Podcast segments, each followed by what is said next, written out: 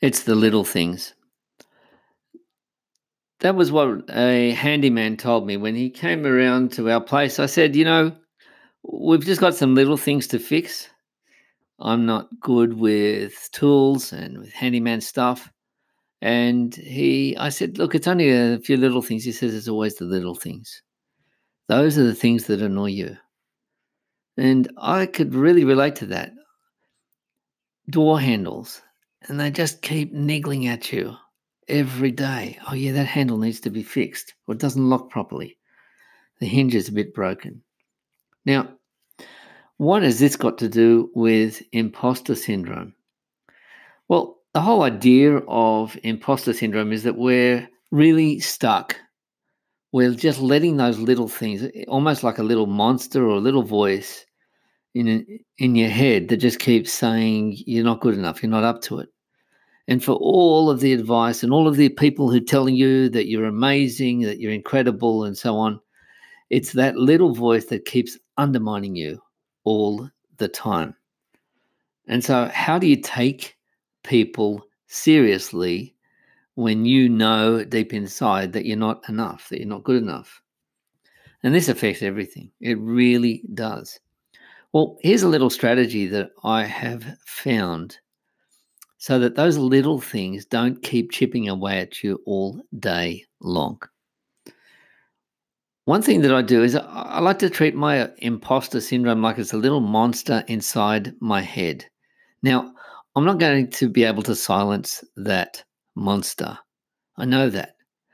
But at least I can time uh, time check that monster. I can I can give set some boundaries here's a little little exercise that I did, which is actually give that monster a name, that monster of negativity, and it's really almost like a dog on a chain. Okay, is that he's only going to bite you. My little monster has got a name, so you give your monster a name, and and you say, okay, that monster is is going to is not going to bite me unless I let him go close. So I'm actually going to book a time inside my calendar for that monster. and so when those little things come and annoy me and niggle at me, if I can't fix them straight away, I'm going to put that aside. Okay, I'm actually going to have some time for meltdown, time for me to be doubting myself. You know, sometimes those little things can really become big. Imagine you're short of money and you've got let's say you've got two cars but one of the cars is like is nearly on empty. Don't ask me how i know this. And you just every time you look at that car you think i can't drive it. Like it's going to run out. I've got to go and fill it up. I've got to put some gas some petrol as we call it in australia. I've got to put some in. But every time you're driving that car you're just thinking we're running out. We're running out we're running like that light, that emergency, that alert light is going to come on. How far can I go? How long can I risk this? It's taking the attention off the road, off the reason that you're driving, and focusing entirely on on the fuel gauge. And that's not going to let you drive with confidence. Imposter syndrome does that to you as well. Imagine running out of toothpaste. Okay, you're a little bit left. You're squeezing, you're squeezing. You got uh, you're just trying to ration it. You're focusing on the toothpaste and not on why you're brushing your teeth, so you can move on to the next thing.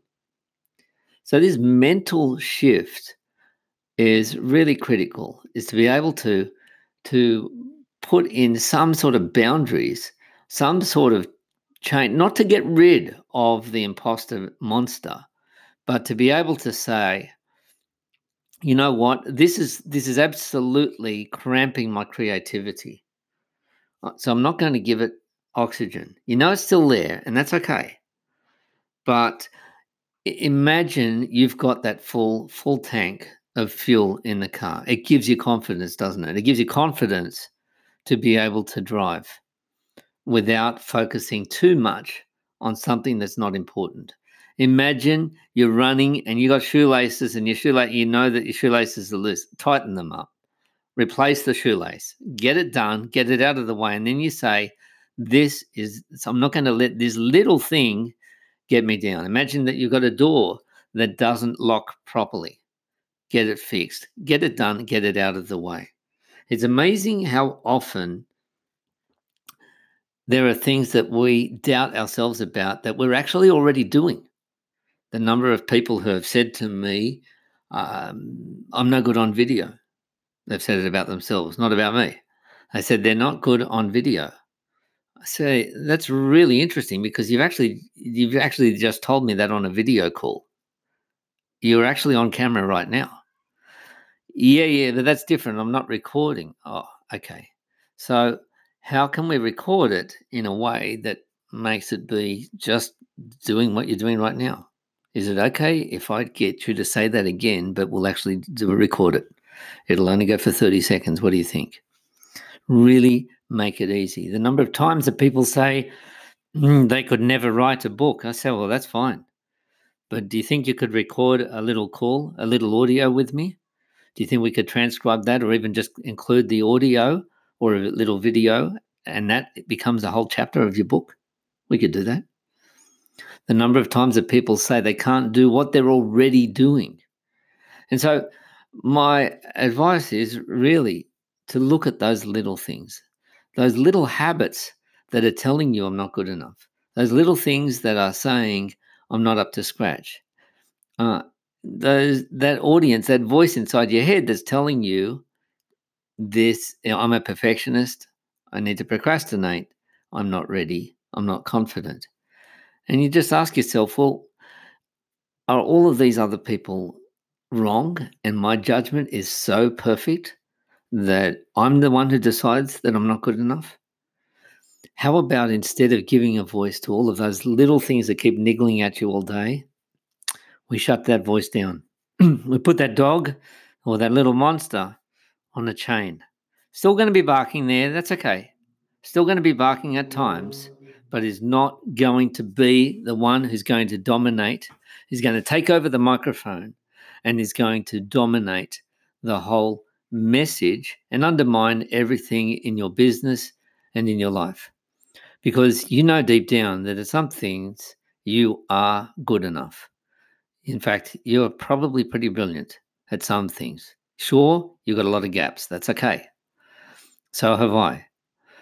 But at some things, at least, admit it. You're pretty awesome. This is Anthony English on the Impostor Syndrome podcast. Thanks for listening.